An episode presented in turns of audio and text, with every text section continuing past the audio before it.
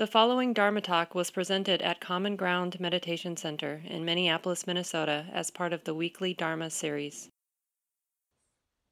First, want to say congratulations.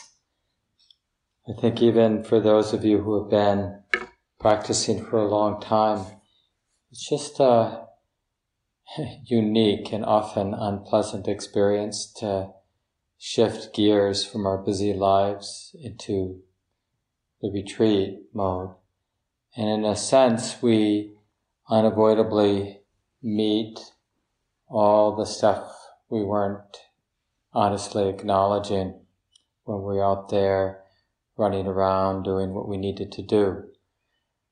So it's, it's a brave thing for human beings to do this transition and come on retreat and put aside a lot of the distractions and then we meet, you know, the accumulated, accumulated tensions in the body and the, you know, built up tendencies in our heart and mind and, and, and our, you know, not so helpful, but still very real attraction to distraction, whatever it might be, as if that's gonna fix us or make us feel better. And then here, of course, you don't have too many options. So, congratulations. the first day is close to ending. And there's something, uh, I mean, I always feel this. I was feel, feeling this myself today, um, as I, you know, just because I was able to do more practice today than I normally do. And, uh, just feeling that same shifting of gears and uh, and just the confidence like that uh, it's almost like a homecoming. Like i know my heart my body my mind. It knows how to trust this path this dharma path. Buddha knowing dhamma. Buddha waking up opening up to the way that it is, to Dhamma.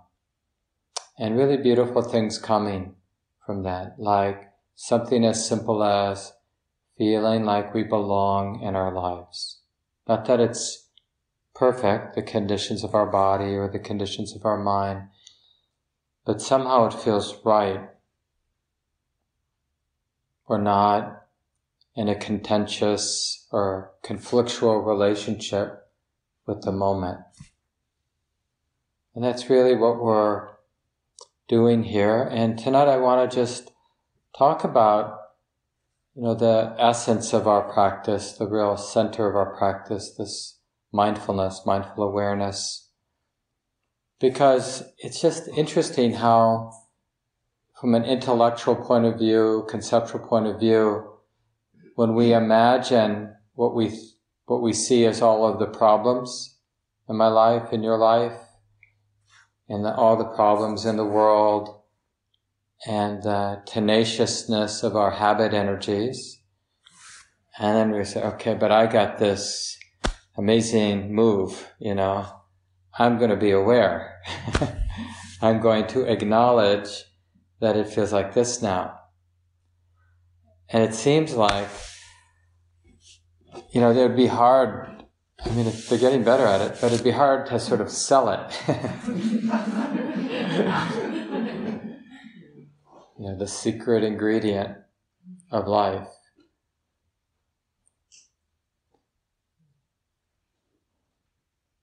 Sometimes when I've given this talk in the past, I, I talk about mindfulness as the soft power, right? Like something that doesn't strike us initially when we hear about it and even when we begin to play with it, you know, and start our practice and bring the attention back to the present moment. Oh yeah, okay. This is being known. I'm sure you've noticed doubt can really come in like, how is this going to help? I really don't want to be here or I really don't want to feel this or I'm really bored or I'm really sleepy, or I'm really confused. And how is that simple and honest and kind acknowledgement that it's like this now? How can that, what, what would that do? And that's the thing that we have to begin to some degree um, with faith, like just a willingness to check it out, to see actually what happens when the heart persists and starting again. Okay, this is being known. This is what the mind is knowing. This is what the mind is doing. It feels like this in the body. It's just this experience being known.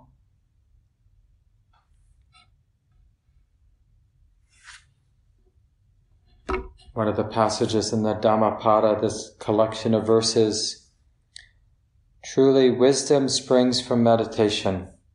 Without meditation, wisdom wanes.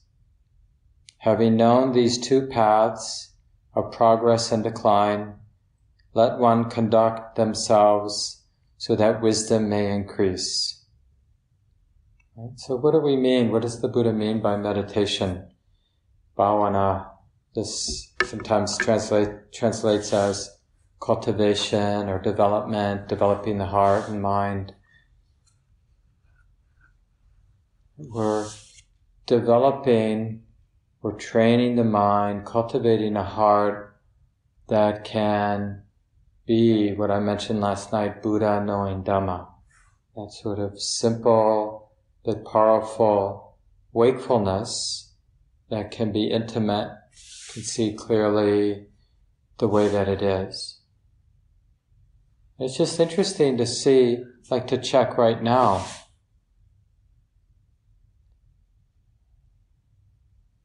I mean, part of what we're doing is we're developing faith that there is this capacity that this un, mostly unexplored capacity that we could that we do call mindful awareness this wisdom awareness this capacity to see more clearly the way that it is not conceptually but directly immediately the way that it is in a you know in words maybe it seems a little funny to say this but to actually meet our life, to meet our experience in a way that we normally don't. Because we're mostly in the story about who I am and what's happening to me. We're in the narration, we're in a sense listening to the mind narrate what we think is happening. And we have moments that, but then we immediately have a thought about that moment, that more simple moment of knowing And we're changing that habit. And it takes work, effort. But it's a very particular kind of effort to develop some momentum, this continuity of mindful awareness. It's really more the effort to remember. A number of you have sat retreats with Steve Armstrong, and I liked his simple phrase. I'm not sure if he came up with it or was repeating someone else, but remembering to recognize the present moment. Right? So that, and sense of what is the effort, the sort of essential effort of practice, mindfulness practice. Well, we are remembering to recognize the present moment, or remembering that the present moment is being known right now. And again, that may initially seem sort of feeble, like what's the big deal? But uh, like I mentioned, we're just invited to check it out. Well, let's find out if it's a big deal. This is from one of our teachers. Kamala and I have studied with Sayadaw U Tejaniya, uh, another well-known Burmese Sayadaw Buddhist monk. I would like yogis to get to the point where they realize that without focusing or paying attention, the nature of knowing is happening. They are too busy thinking they are practicing. They need to step back in order to see what is happening. They need to switch from doing to recognizing. Which is why he often, and those of us who have been at it for a while understand the importance of relaxation. Because if we don't have some, some, you know, substantial or respect for relaxation, chances are we're misunderstanding the practice, putting too much emphasis on me doing something as opposed to wisdom recognizing something. Both take effort, right? But one has a much more muscular, self-centered feel to it. I have to connect with the present moment or I have to get calm. And you know, we learn a lot from those missteps, you know, from effort that isn't helpful. We learn that it hurts, right? We get tight, basically, and then we get frustrated. And then we want to blame the teachings or the teacher or the, our own mind or we want to blame somebody, the weather, the mosquitoes, the icky knee, because it's, we're pretty sure we're, you know, following the instructions, but we tend to swing between over efforting or using the wrong kind of effort, a more self-centered, more muscular mm-hmm. effort to get calm, to see things as they are. Instead of realizing it's a much more nuanced or subtle effort of like, it's recalling that the knowing mind, this capacity for awareness is already set up. So there isn't anything I have to do to set up that capacity for knowing, right? Can you see that even right now? Do you notice, can we notice right now that nobody here is specifically doing something so that knowing is happening? So we can really, any sense that I have to do the knowing, we can relax that. So then it's much more about keeping it in mind, the knowing, that reflective knowing we call mindful awareness. And then with some continuity, with enough moments, right, then that allows for wisdom, the wisdom that comprehends, oh, it's like this, this is what's happening. This is how tension, how reactivity comes to be. This is how letting go comes to be. But it isn't about me figuring it out because it's just that continuity of mindful awareness that allows, naturally allows for comprehension, for understanding to deepen. One uh, teacher that Kamala, Kamala and I teach with regularly at IMS, Deborah Ratner, and I think many others use the same, make the same point or use this sort of way of talking about the practice of collecting data. Right? So when we have the continuity of awareness, then there's just this very simple but powerful data collection where there's a moment of seeing things as they are, followed by another moment, followed by another moment.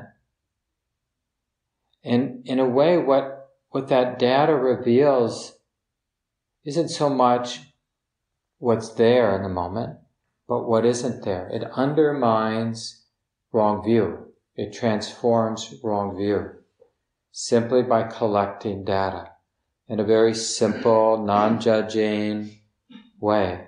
We're just collecting data and that cumulative data, seeing things as they are, seeing the moment just as it is, seeing whatever's arising, hearing is being known, pressure of one step, one foot meeting the ground is being known, breathing in is being known, thinking is being known. Because that simple seeing something is being known, right? It's really in that, in that moment, and the mind learns to trust the integrity of that connection with the present moment. And you see, there's no need for something extra to be there, like me. So the, the more data points, the more natural uh, it is for a mind to operate in the world without projecting self-centered drama. It's just more natural when it has that data, has taken the time to collect that data. So this is our, in a way, it's really our sacred training ground, working ground. We are training the mind, right?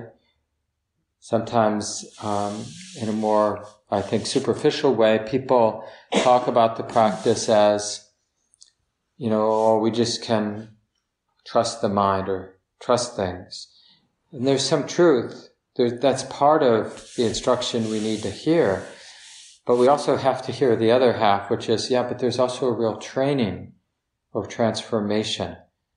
The habit of distractedness, of not remembering that this is being known, that habit has to be uprooted with a new habit.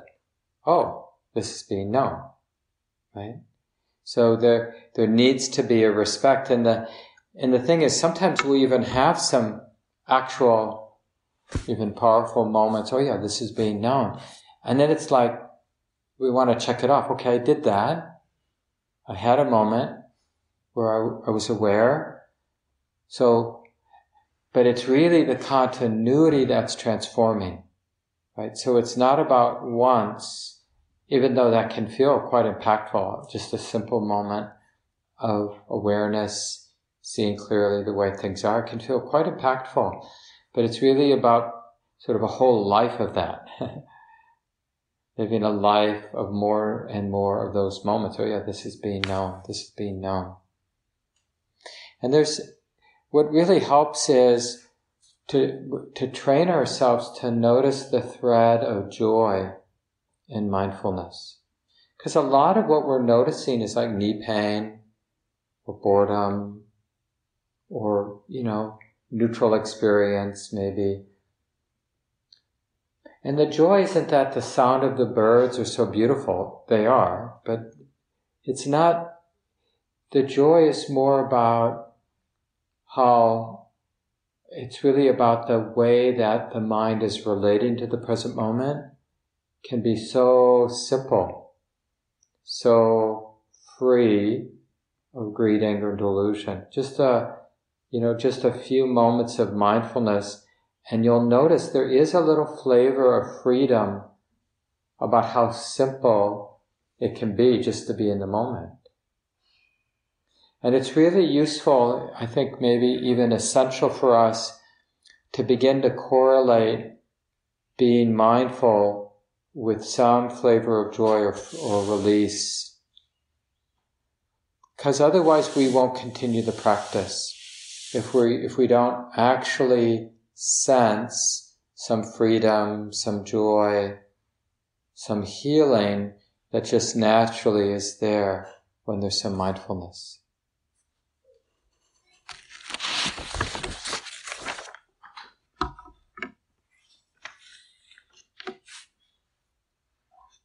Here's a beautiful example of um, that healing. This is from Thich Nhat Hanh his book, um, The Art of The Art of Power. One of the core practices of mindfulness is to take care of our painful emotions. We can use the energy of mindfulness to recognize the pain inside and hold it tenderly, like a mother holding her baby. The energy of mindfulness does the work of recognizing, embracing, and bringing relief. You may not know what is causing your pain, your despair, your fear, but if you know how to hold that pain with the energy of mindfulness, you get immediate, you immediately get relief. Because the energy of mindfulness begins to penetrate the energy of pain, of sorrow. Imagine a flower in the morning. The flower is not yet open.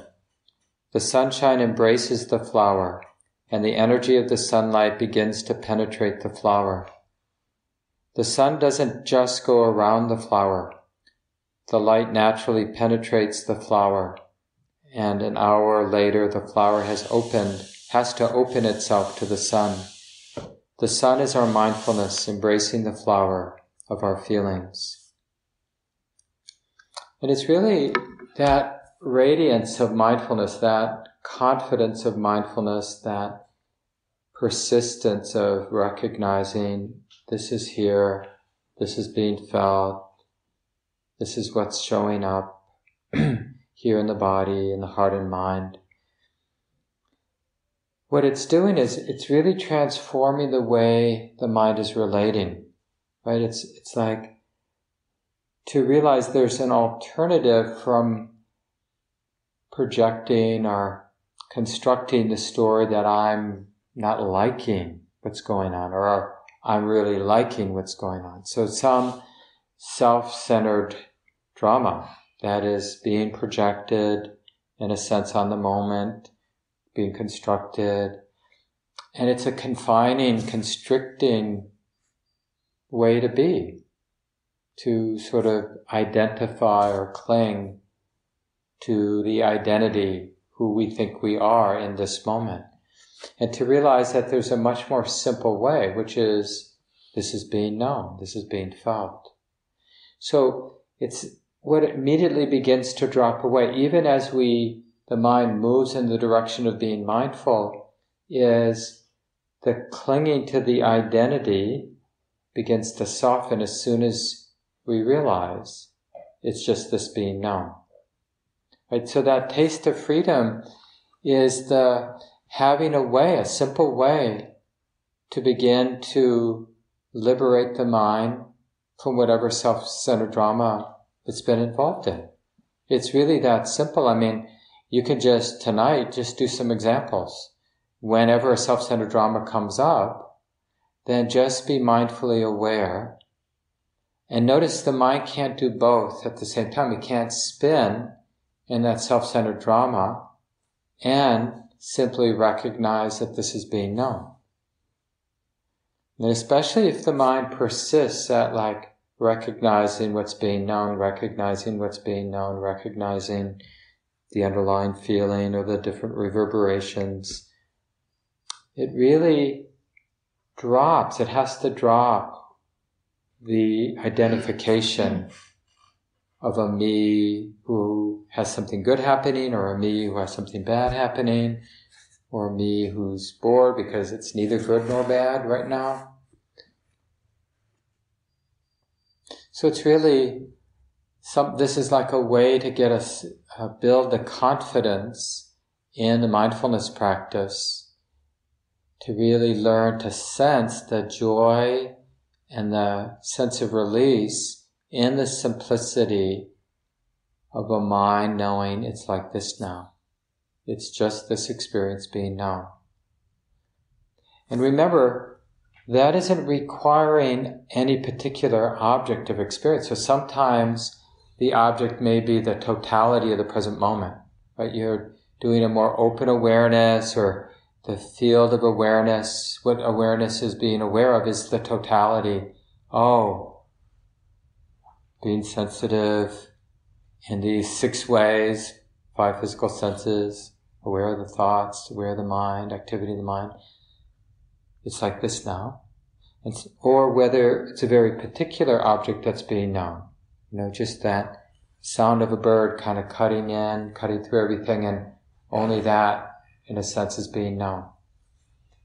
So it doesn't really matter what the particular object is, if it's a very holistic, inclusive object of the present moment, totality of the present moment, or a very specific aspect of the present moment, a little throbbing in the knee or a little wormy emotional feeling in the heart being known. But it's the simplicity of the mind not adding any, anything extra. It's just this being known. And that's the flavor of mindfulness. It just strips away so much neurotic complexity.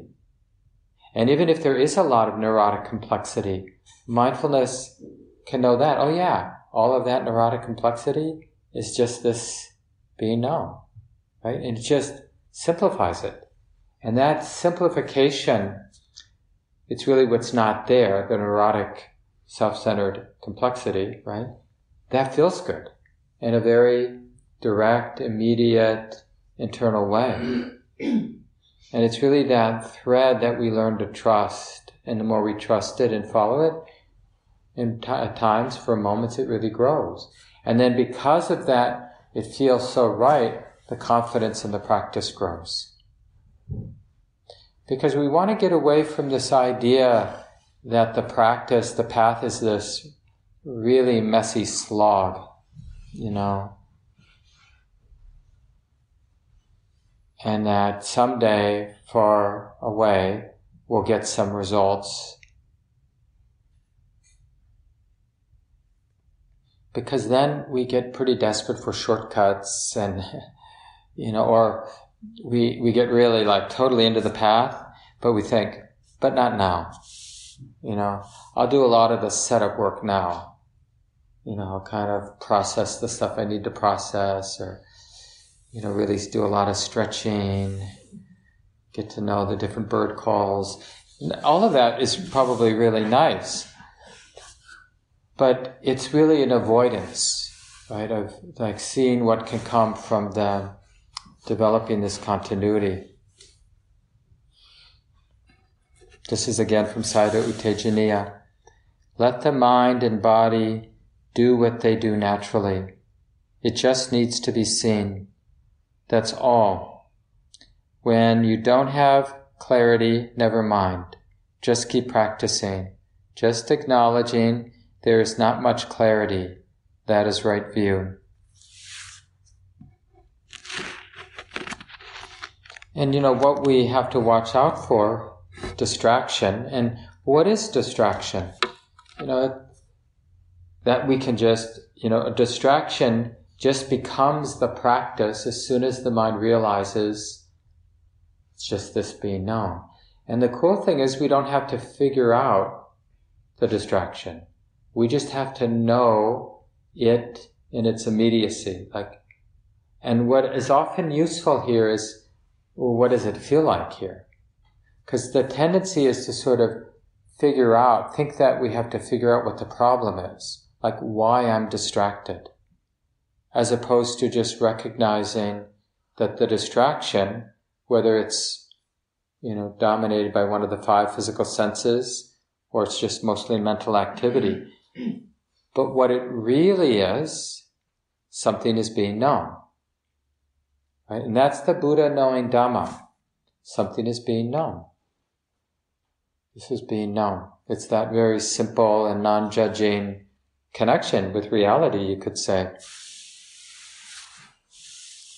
So be on the lookout for that sense that, oh, I, I have to know, I have to figure it out, like fixed view of this, but uh, in a, from a conceptual point of view. And it, it can look like I have to know whether I'm practicing well or I have to know why I'm not practicing well, as opposed to simply beginning again, which would be that's just thinking being known. And if there's a yucky feeling that corresponds with that thinking, that's just a yucky feeling being felt. And again, this will immediately, you'll sense the pleasurable feeling of not having to figure it all out like whether I'm a good practitioner or a bad practitioner, or whether I'm actually confused or not.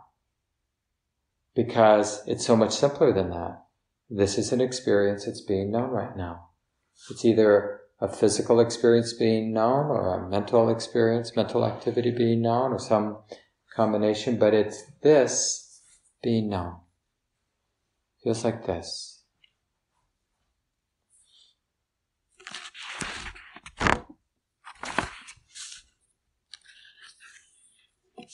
Sayadaw says, trying to get the mind more interested in what is happening is wise effort. Follow your natural curiosity.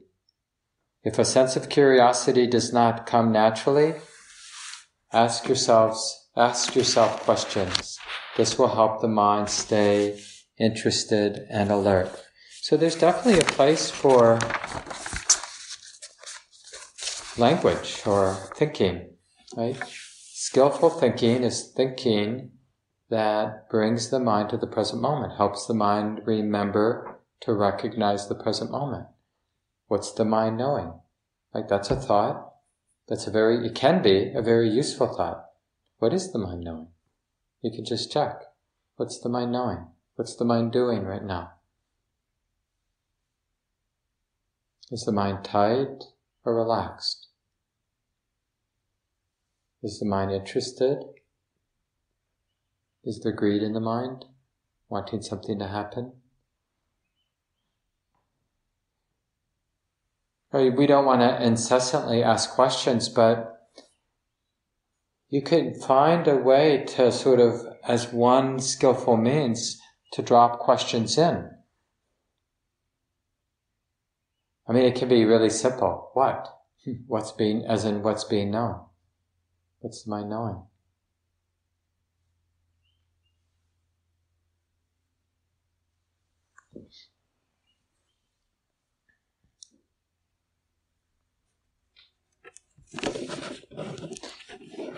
And it really, I think, uh, brings out this part of practice, part of the mindfulness path, really, that is about humility.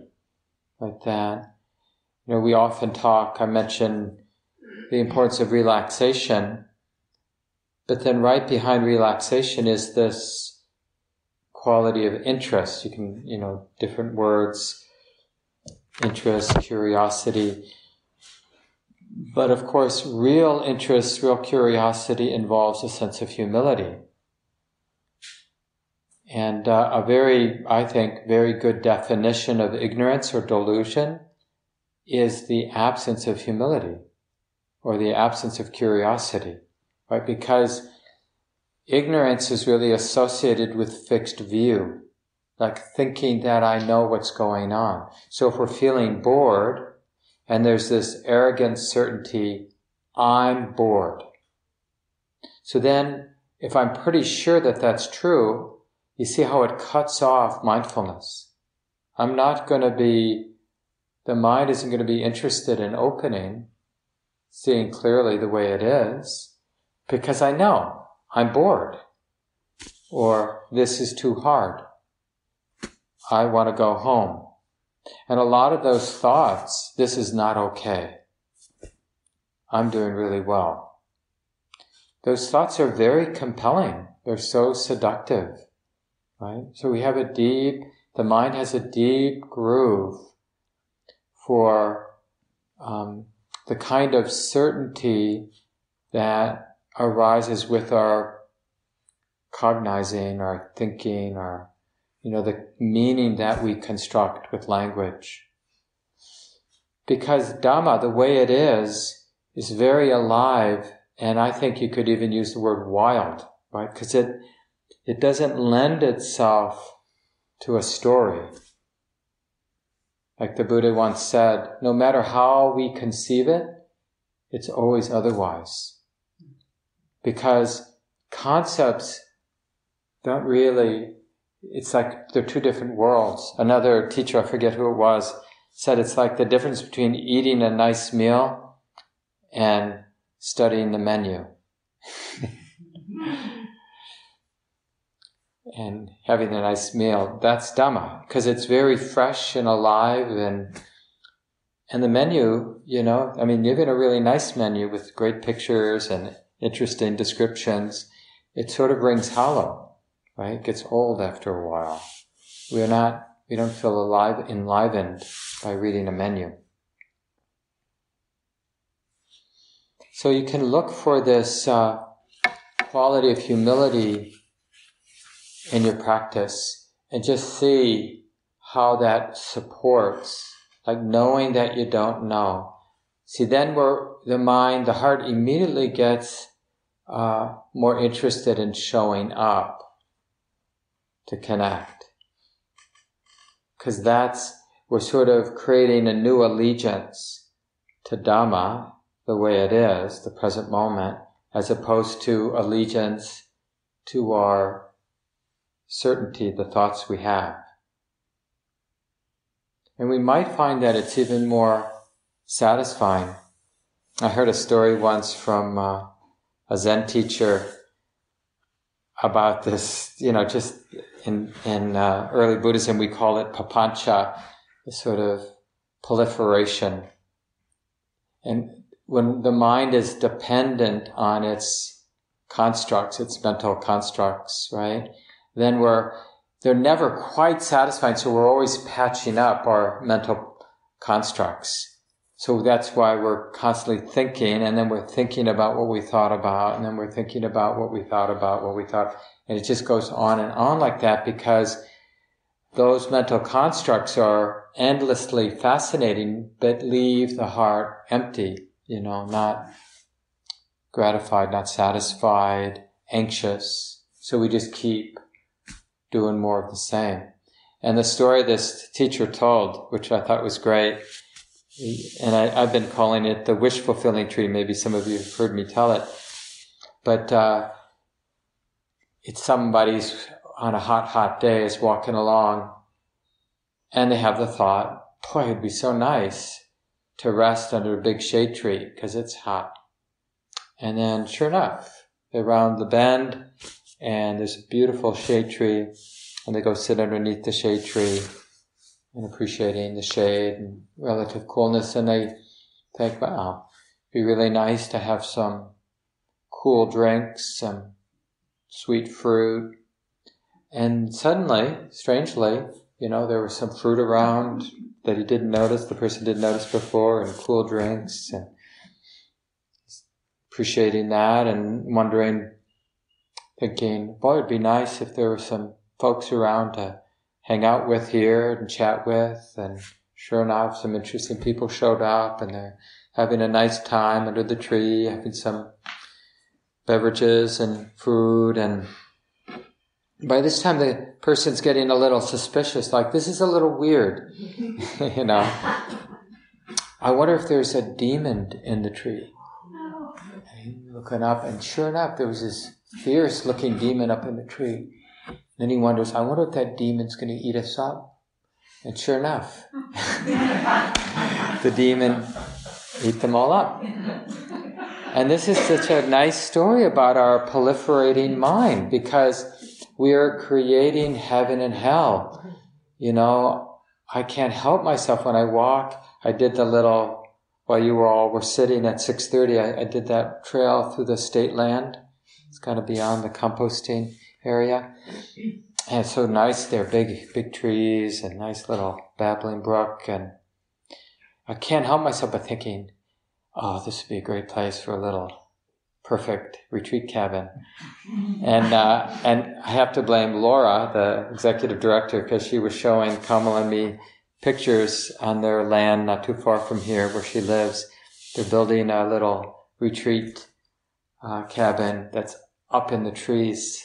it looks, it's what immediately creates envy, right? Like, oh, everyone should have a little retreat cabin and big cedar trees or whatever they are, you know, overlooking a nice, you know, view and that would be perfect. You get a little sitting, you feel a little breeze, there'd be a little bit of movement, not too much, but just enough to know that you're not in solid ground. It's this endless proliferation. And then the way the Matsu like arises with that is, okay, so I'm going to buy land in the West Coast because Minnesota, I tell you, it's nice, but it's not like the Pacific Northwest, you know. So I got to get out here, and then I have to fly, you know, and then like the headache of even finding land. You got to find the right place and then maintaining it and then paying for it. I mean, of course, you see, this is the demon that eats us up. And then we get eaten up, so we, the mind then push, puts it down. But then there's another thing. Maybe we get into extreme minimalism. I'm not going to have a house. I'm just going to rent.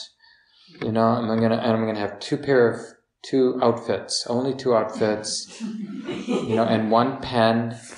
And, you know, it's sort of like this sort of like, oh, life is messy, so I'm going to, and then that becomes a monster too. Because whenever there's a fixed view, a somebody with an idea, and the somebody is clinging to the idea, this is going to make me happy, that's actually the cause for suffering, for unhappiness. Is that we're trying to solve the problem of unhappiness, but we're trying to solve the problem of unhappiness, you know, this mental proliferation, in a way that actually causes stress. But we keep going at it because we don't know another way. But now we don't have that excuse anymore because the other way, you know, we bumped into the teachings of the Buddha, the Dhamma, these teachings that point us to this practice of mindful awareness. This is how it is. This is being known. This is an experience being known, being felt. It's just this experience being known and felt. It's like this now. And so even when some drama, oh yeah, a cabin under these big trees would be sweet, right? That's a thought being known. If there's some energetic leaning forward, some attachment, some craving, that's just that feeling of craving being known. We keep, in a sense, reducing our whole life, every moment, to this is being known. And it may seem like, oh God, I'll miss my life. Because we associate our life with the drama, right? With the highs and lows. Most of you know the eight worldly winds, gain and loss, pain and pleasure, fame and disrepute, praise and blame. The Buddha talks about just the being buffeted by these winds. And that's kind of what we take for, you know, human existence. We know we're, we're alive when we're getting pushed around by gain and loss and praise and blame and, and the rest of it. And the, the, the truth is, it's better to frame it this way. The truth is we don't know the other way. So we shouldn't demonize the other way. What we do know is what it's like to be buffeted by the eight worldly winds. And when we really start, and we'll see it in living color more here, because the contrast of having a relatively simple schedule and hopefully over the days more calm, more stability of present moment awareness as you'll notice, it will be more impactful when you get pushed around. You know, you feel you have a nice sit or a nice walking period and you're feeling more settled and more stability of present moment awareness. And then something, you see somebody's outfit and it triggers a little storm. Like, oh yeah, I'm pretty good right now, but if I had that outfit, I'd be so much better or whatever it would be that might trigger something, somebody's shawl or whatever. And then, but then the contrast really stands out, and we go, oh yeah, this is where I, this is the world I inhabit most of the time, being thrown around by these eight worldly winds, thinking about gain, thinking about loss, thinking about praise, thinking about blame, thinking about pleasures, thinking about pains. Thinking about becoming somebody, you know, worried about not becoming somebody or becoming the wrong kind of person. And we really get, okay, I have some clarity what's not the way. You know, living in the world of the eight worldly winds. No, we're not there. I mean, I'm assuming none of us are fully there because we, we keep taking the bait right? But but we're we're developing some some spiritual wisdom, right? We're some suspicion, like I'm suspecting that's not the way. I may not be able to stop myself a lot of the time, but when I when I wake up and I see that the mind is attached, clinging to the eight worldly winds in one fashion or another, I don't pretend that this is helping because I notice now I can't help but notice the stress of that clinging, the identification with wherever I am in the eight worldly winds, identified with the pain, identified with the pleasure, identified with the praise, identified with the blame. So then, then when we bump mm-hmm. into these teachings, we're willing to as the Buddha says, ehipassiko, please check it out. Please look and see. See if it's helpful. Cultivate the continuity of present moment awareness and see if the mind finds a way toward release. That thread of joy, that thread of pleasure, the pleasure of simplicity.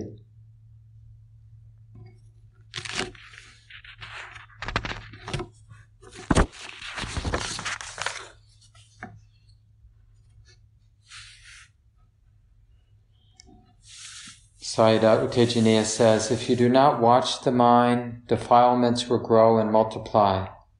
The mind does not belong to you, but you are responsible for it. So it's true, like when we catch ourselves being buffeted by the eight worldly winds, it's true that, oh yeah, that's just nature. But the heart, and this is really the beginnings of compassion, where the heart's moved by that pain. Because the heart, to some degree, understands it's not necessary to be pushed around, to be tight, to be oppressed by the conditions in life. We really want to learn to trust this compassion like, oh, there's another way. Is there another way? And then we try, we check it out. We start over again. Oh yeah, it's this being known. And Sayadaw says, it does not matter whether thinking stops or not. It's more important that you understand whether the thoughts are skillful or unskillful, appropriate or inappropriate, necessary or unnecessary.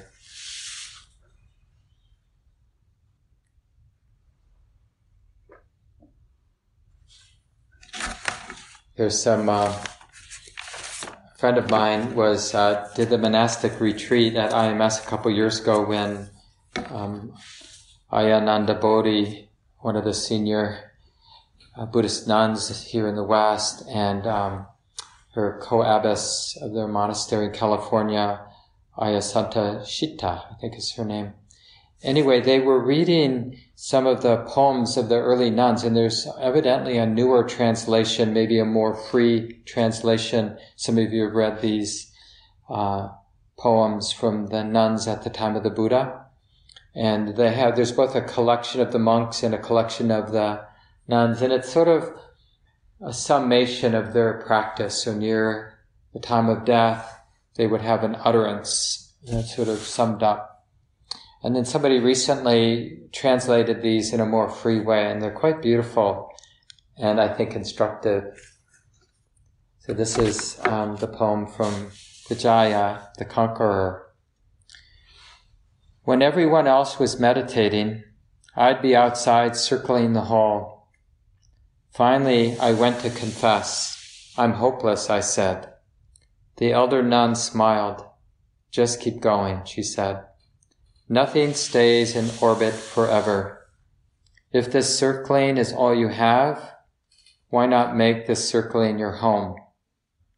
I did as she told me and went on circling the hall. If you find yourself partly in and partly out, if you find yourself drawn to this path and always drawing away, I can assure you you're in good company. Just keep going. Sometimes the most direct path isn't a straight line. And here's, I'm going to do a couple more. This is from the poem by Dhammadinna, one of the early nuns. She who has given herself to the Dharma. For so long I thought only of the river's end. Then one morning I stopped rowing and set my paddle down to watch the sunrise over the eastern hills only to find myself floating somehow gently upstream. I promise. It was not what I had expected. and this is the thing. I think Sayadaw says something like, Sayadaw U Tejaniya says something like this, that insights are always like the characteristic of an actual spiritual insight. It's always surprising. Even if we've really been a good student and studied and know a lot about the map that the Buddha taught, when that experience directly arises, it was always surprising. Oh, everything comes and goes. Oh, it's just this being known. I mean, you, we've all heard that phrase thousands and thousands of times probably. But in any moment when the mind directly understands, it's just this being known. That's all it is, is something being known. It's like really impactful, shocking, and liberating. Here's another one. uh, Patachara's 30 students. Farmers take grain from the earth and branches from the trees. They crack open one with the other and take what's left to feed their families. You are all like unripe grain. Take time to grow. Then leave the ground behind and let your husks be stripped away. I promise, less is more. So Patachara told us. So we sat on the ground like unripe grain. We gave ourselves to the path, and the path broke us apart. What we feared most is now seen for what it is true peace, freedom. All that broke apart was the darkness. We had so long been calling our whole world. We had for so long been calling our whole world. And one more. The other Sama. After 25 years on the path, I experienced everything except peace. When I was young, my mother told me I would find true happiness only in marriage. Remembering her words all these years later, something in me began to tremble.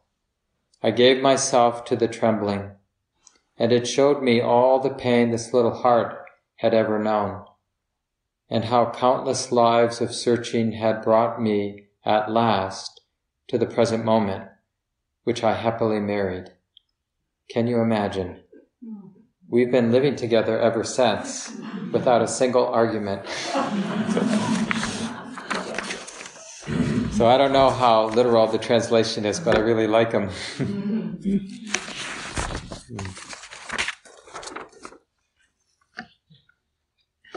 so we have our eight days now, you know, and this beautiful container under the trees with this really harmonious community that we're creating together. And you know a pretty spacious schedule. And these wise teachings that are being passed down from the Buddha one generation after another for these 2600 years showing up here on the side of the mountain. And we have all this time. I mean when you think about how many moments like even in 10 seconds, how many moments there are to be aware, and then how many minutes and hours and days we have. We have a lot of time to be a good student and to really use our creativity and our kind of uh, persistence, our fearlessness, willingness to start over, not to give up, and just to find our way. It's like to realize, like, whatever's going on for us, however restless we are or ready to be done, like, it's not asking the mind that much to recognize, oh yeah, that, this is how it is. Feels like this now. Right? So we can just keep collecting another data point, just starting over collecting another data point. When in doubt, when confused, when you're ready to go home, just collect that data point. Okay, now this is being known. Okay, now this is being known. And we just sort of set ourselves to that task, and we don't even need to have perfect faith that it's uh, going to really deliver us to, you know, unconditional peace. But we're checking it out. And we know what we do see is like when we do what we normally do, which is to worry or to plan or to fantasize, it's so clear in the setting how stressful that is. You know, nothing, one of the terrible things about getting serious about your practice and doing re- residential retreats and being more regular in your home practice and learning how to practice throughout the day is you realize that nothing works but the Dharma. You know, how I think it's just a general teaching in spiritual circles that how the more you get into it, the more narrow the spiritual path begin uh, becomes. I think this is what that means. It's like you realize the more sensitive we become, we realize that all our ordinary past strategies are stressful. I mean, we still do them, like, you know, read too much news or eat too much food or use too much sleep or, you know, all of our avoidance and distraction techniques. But they get worn away because there's a growing, deepening wisdom that knows it doesn't help. And we need to, like, one of the uh, aspects of the practice is this integrity that I'm going to live, I'm going to practice according to what my life has taught me. Not what I want to be true, but what actually has worked and what actually doesn't work. And I'll just see where it takes me. And that, that's kind of a real definition of being a student of the Buddha is this sort of pragmatic approach that we're really students of our direct experience and wherever that takes us, right? Because it really shows us what works and doesn't work, just paying attention in this way. It's not like we're trying to be a good person. It's just that being a bad person just doesn't feel good. you know, gossiping or lying or taking what hasn't been given or you know, thinking that sense pleasures are gonna really take care of us in the end, the more we look carefully with compassion, the more we see, no, it's really not going to do it. And we find our way that way. And of course, we're inspired by others, people on the retreat, our teachers, you know, who show us the way. Oh yeah, they've done that. And when I really tune in, they seem to know more about how to be at ease in the middle of their lives. So maybe there's a way. Maybe this is the way, this path of mindfulness. So let's just take a moment, let go of the words, just sit in silence for just a few breaths.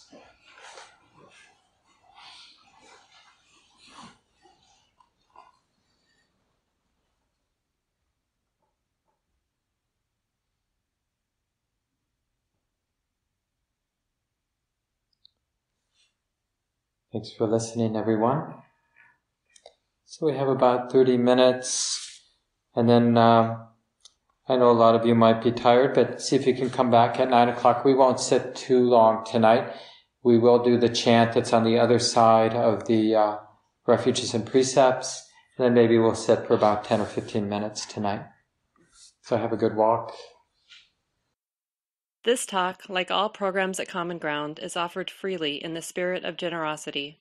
To learn more about Common Ground and its programs, or if you would like to donate, please visit our website www.commongroundmeditation.org.